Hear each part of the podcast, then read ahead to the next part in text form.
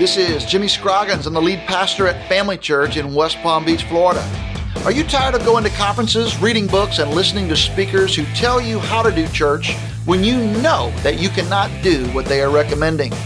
You've come to the right place. On our podcast, we're going to give you principles, strategies, and ideas that you can implement right now with the resources you have at your church because this is church for the rest of us.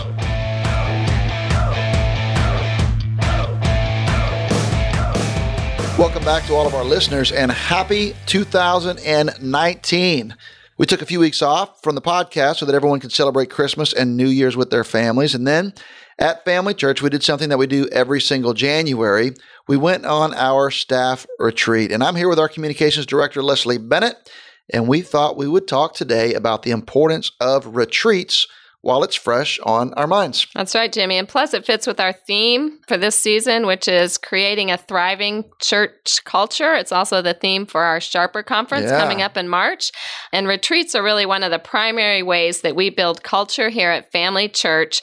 That's why they really are so important to us. That's why we called this relational rocket fuel. Yeah, I like it. So when you put relational rocket fuel on the title, there's no telling what people were expecting. That's right. but we're talking about retreats for your church staff. Mm-hmm. Let me talk about why mm-hmm. we do retreats at Family Church. It is relational rocket fuel. That's the title of the episode.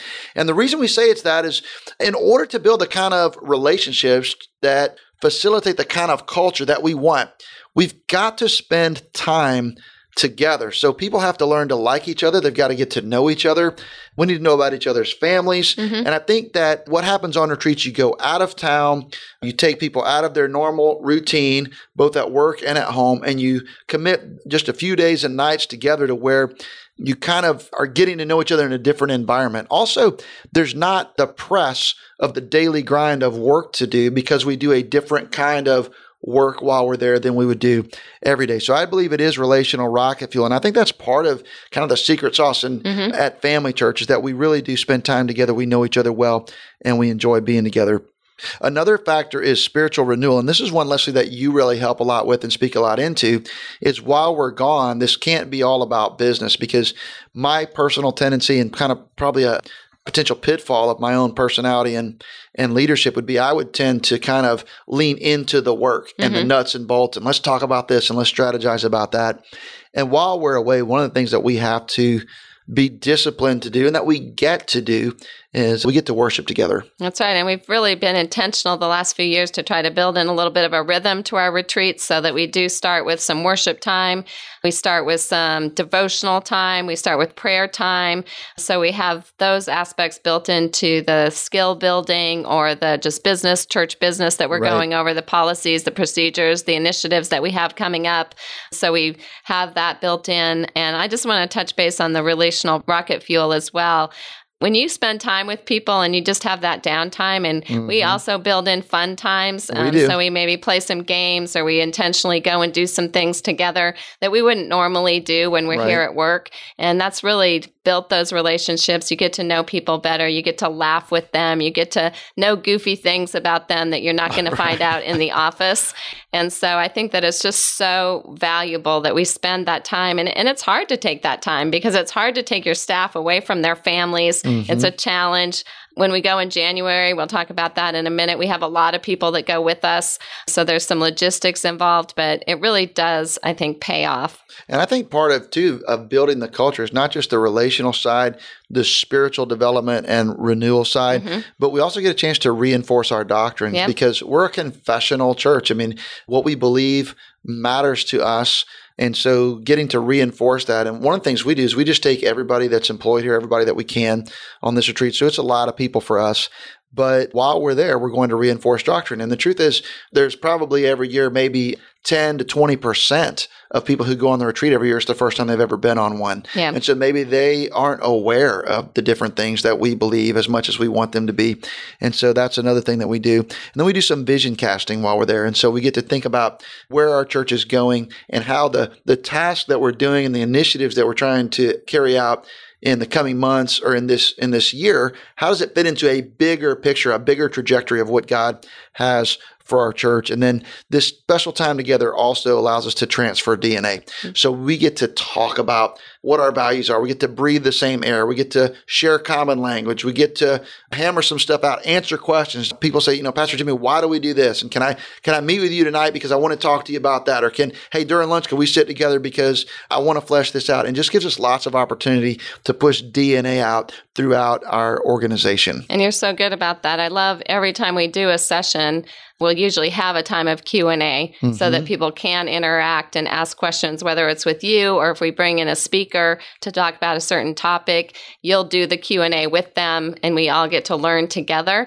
And i know you put so much emphasis on bringing people on the retreat especially the new people. Right. Because you know how valuable that time is and how you can make so much progress in a short amount of time. You could spend weeks months even possibly years trying to assimilate that DNA into right. somebody. But if you can take them away for two or three days, you can really do that dump and people really get it a lot faster. Come on the retreat, we'll take a dump together. that's oh, what, isn't that what you just very, said, Leslie? I guess I did say okay. So, anyways, I don't know if that's going to be on the podcast or not, but whatever. The point is, we will definitely be able to transfer some DNA in yeah, that way. That's right. Let's move on because this is getting That's worse. Bad, yeah. Well, we do have different kinds of retreats, and one of the things that we learned from years ago, there's a book by a guy named Patrick Lencioni that was called Death by Meeting, and in that book, he talked about the frustration that organizations have with the different kinds of information that they need to share, the different kind of conversations that they need to have, and the fact that there are not very many forums for conversations like that. And so some of the frustration that you're going to have organizationally is you're you're in a meeting that's weekly and it's only an hour, mm-hmm. but you really need to talk about longer term strategic initiatives. Or there's a meeting and it's only an hour, but you really need to go over policies and procedures. But my gosh, that's so boring and it doesn't actually move the ball down the field for what we have to do right now or this month or this week. And so he talked about different kinds of gatherings. And one of the things he talked about was the offsite. And so we do that. We have different kinds of gatherings, different kinds of meetings, and these retreats are vital. So mm-hmm. we have a winter retreat, which is every January, and we basically invite every person on what we would call the ministerial staff team. And that's very broadly applied. So basically, every full time person that's a, a ministry focused person in terms of their vocation. So, like children's ministers, student ministers, teaching pastors, administrative pastors, all, all of these people and we try to get as many of them to come as we as we can. Mm-hmm. Full time employees are required to come. Part time are encouraged to come, and bivocational who are not paid are also invited and you know expected but not required. And so we want to get everybody that we can. And while we're there, we we have a whole agenda that we put together for months ahead of time. Mm-hmm. So, kind of uh, Leslie, you and I, and some other folks that meet called at our, what we call our team leaders meeting every week. Our team leaders have put this agenda together, prayed over it, looked at it, talked it through over weeks and months, so that when we get to the retreat, we really have the thing scoped out and timed out every minute of every day. Now, built into that, though, as you said a minute ago, is downtime, time for sidebar meetings, time for certain kind of meetings that have to happen every week, such as our preaching meeting, mm-hmm. uh, time for people to return phone calls and emails, fun time, recreational time. Whenever we go, usually the national championship for college football is on, so we definitely build, build time, time in, for that. Build it in for that. Order some wings. We have a great time, and you know, as we do all of that, that's how we accomplish these goals mm-hmm. relational mm-hmm. rocket fuel spiritual renewal spiritual renewal reinforcing doctrine casting vision transferring dna that's what we do. Yeah, and if I could speak a little bit to the agenda, I think the fact that we know that this is built into the rhythm of our meetings, mm-hmm. sometimes we'll have something come up and we'll say, let's put that on the agenda for the retreat. Right. So we'll start to keep a little list, not just, right. you know, right up to the retreat, but throughout the year when we mm-hmm. see something that's rising up. Well, let's put that down the agenda for the retreat. So then we kind of come to our planning time and we have this long list of things that we've said, let's talk about at the at the retreat. We need a longer retreat. Right. Then we have to decide, okay, okay, what are the things we really need to talk about at the retreat? And I think really it flows from your heart too, Jimmy, when it comes to putting that agenda together. What are the things that you're sensing our team needs to hear? For example, at this last retreat, we decided to cover theology again, which is something that we hadn't done since 2013. And so you wanted to spend some time. We have a lot of new people. We haven't gone over our core theologies. And so we spent a lot of time doing that. Right. Yeah. And we're going to do that because like you, like you said, because of the turnover in an organization, the bigger your organization is, the more turnover you tend to have and you've got to continually reinforce all of these things. And so we're definitely doing that mm-hmm. as we go through our different cycles and iteration of our retreats. Then we have our summer retreat. And Leslie, the summer retreat's a little bit different than the winter retreat. It is a little bit different. So it's a smaller retreat and it's a little more focused. And again, as our organization has grown and changed, I think our retreats have grown and changed in some aspects. So there used to be just a smaller team. And so both right. the whole team went on both retreats.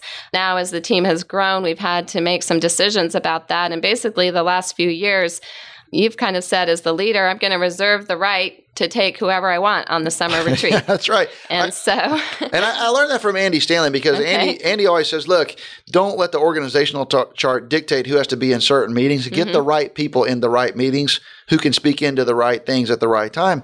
And that's such a valuable leadership lesson because sometimes we feel obligated by an organizational chart or by our normal weekly meeting structure to let those set the agenda or the attendance for these retreats and that's a horrible thing to do because if we need to talk about like this this, this summer summer of 2019 mm-hmm. we're talking about how to launch new churches and new campuses and trying to come up with a new set of policies and procedures and ways that we're going to do that mm-hmm. well there are some people who are going to be very important about speaking into that that don't fall in any normal place in the organizational chart. So I can't just take all the campus pastors because some of them are going to have more to say on this topic than others. I can't just take everybody on the matrix team because some of them will be better than others.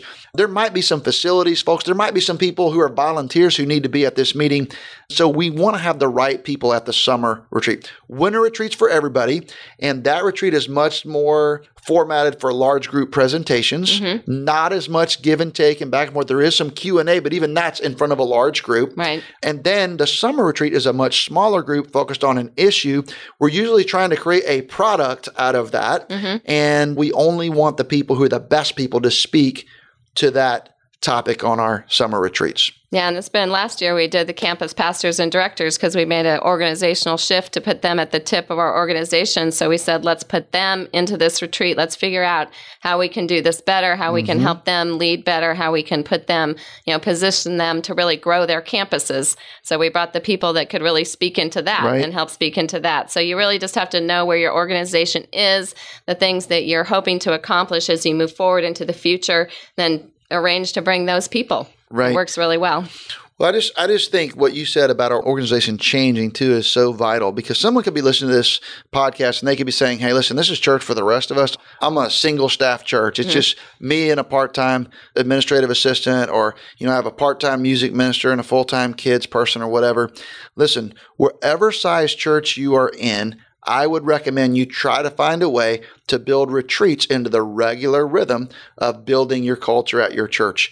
And you say, well, we don't have any budget for that. Okay. Someone in your church has a cabin somewhere. Right. and they will let you use it. Somebody has a house at the lake. Somebody has a place up in the mountains. Somebody has a place at the beach.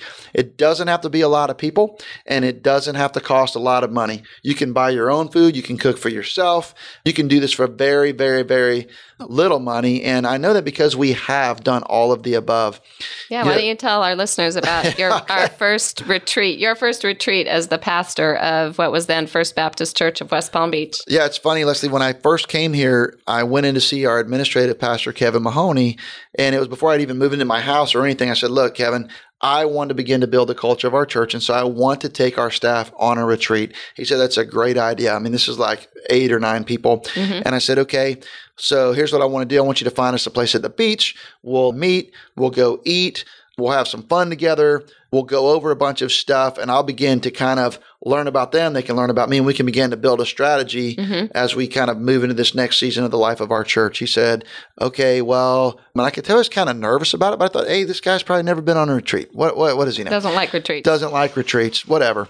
So we go and we do it. We end up going. So he rents these two condominiums. And so we split up into two groups. And, you know, one of them's for the guys and one of them's for the girls. And so we're all sleeping on the floor and on sleeping bags and on couches and multiple people to a room and there's just like one or two bathrooms for everybody and so it's just kind of packed we had our, our meeting room was the living room mm-hmm. and we mm-hmm. had a flip chart in there and we just kind of did it and then i remember our big expensive meal is we all went to benihana's right. and had some stir fry at benihana's mm-hmm. so that was our big time well we did have a great time well i find out later basically our church is totally broke. We didn't have any money at all. And basically, Kevin and his wife Jonelle paid for that retreat out of their own pockets. Wow. Because he didn't want to admit to me That we didn't that. have a few thousand bucks to Right. take people on a retreat.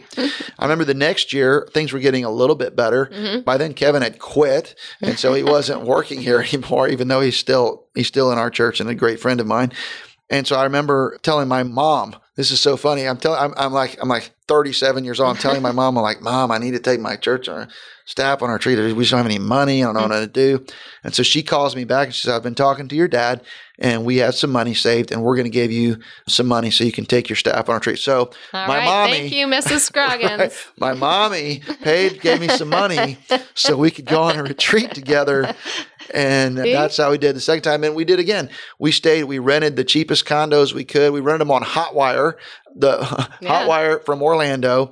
And we rented two condos again, sleeping on the floor, on the couch, and air mattresses, sleeping bags all over the place, sharing rooms. Couldn't rent a conference room, did it in the, hung up big pieces of paper in the living room and we just we just did it. We cooked our own food. We didn't go out to eat, and then we found somebody at a lake place. and We started doing it there. And again, air mattresses, couches, sleeping bags, cooking our own food.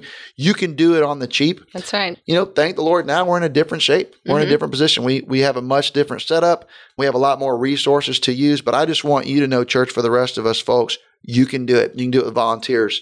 You can do it for cheap. You can do it for almost nothing. And I'd encourage you to pursue it. I do want to say that people do still sleep on the floor, that some people do still have to bring sleeping bags. That Um, is so true. We aren't exactly in the in luxurious accommodations when it comes to everybody having their own space, but that's part of what makes it fun. It is. I think because everybody's in the same space and we do just so our listeners know we do always have separate accommodations for the men and the women.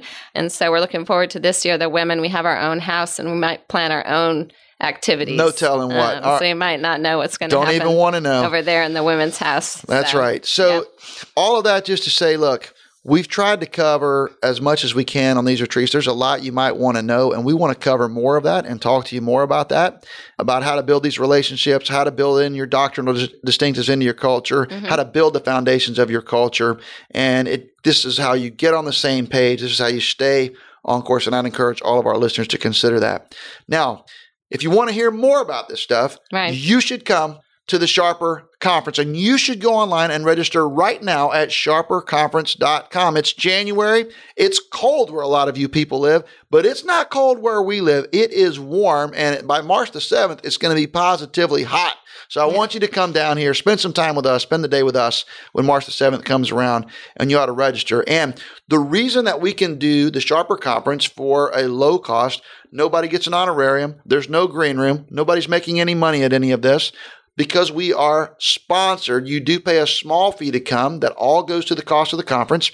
And we are sponsored by some great sponsors, such as Lifeway Christian Resources. Thank you so much to Lifeway for caring about church for the rest of us and all of our listeners, and our partners at the North American Mission Board. Both of these organizations are helping to fund this conference so it can be excellent and we can keep the costs low for our listeners. So get ready to come to Sharper Conference, March the 7th. SharperConference.com is where you register. Thank you so much for joining us on today's podcast. I'd love for you to follow me on Twitter at Jimmy Scroggins or check out FamilyChurchNetwork.com to chime in on our blog. We want your feedback on today's podcast. Plus, we want to know what you are doing because we want to learn from you too. Hey, until next time, this is Jimmy Scroggins, and you've been listening to Church for the Rest of Us.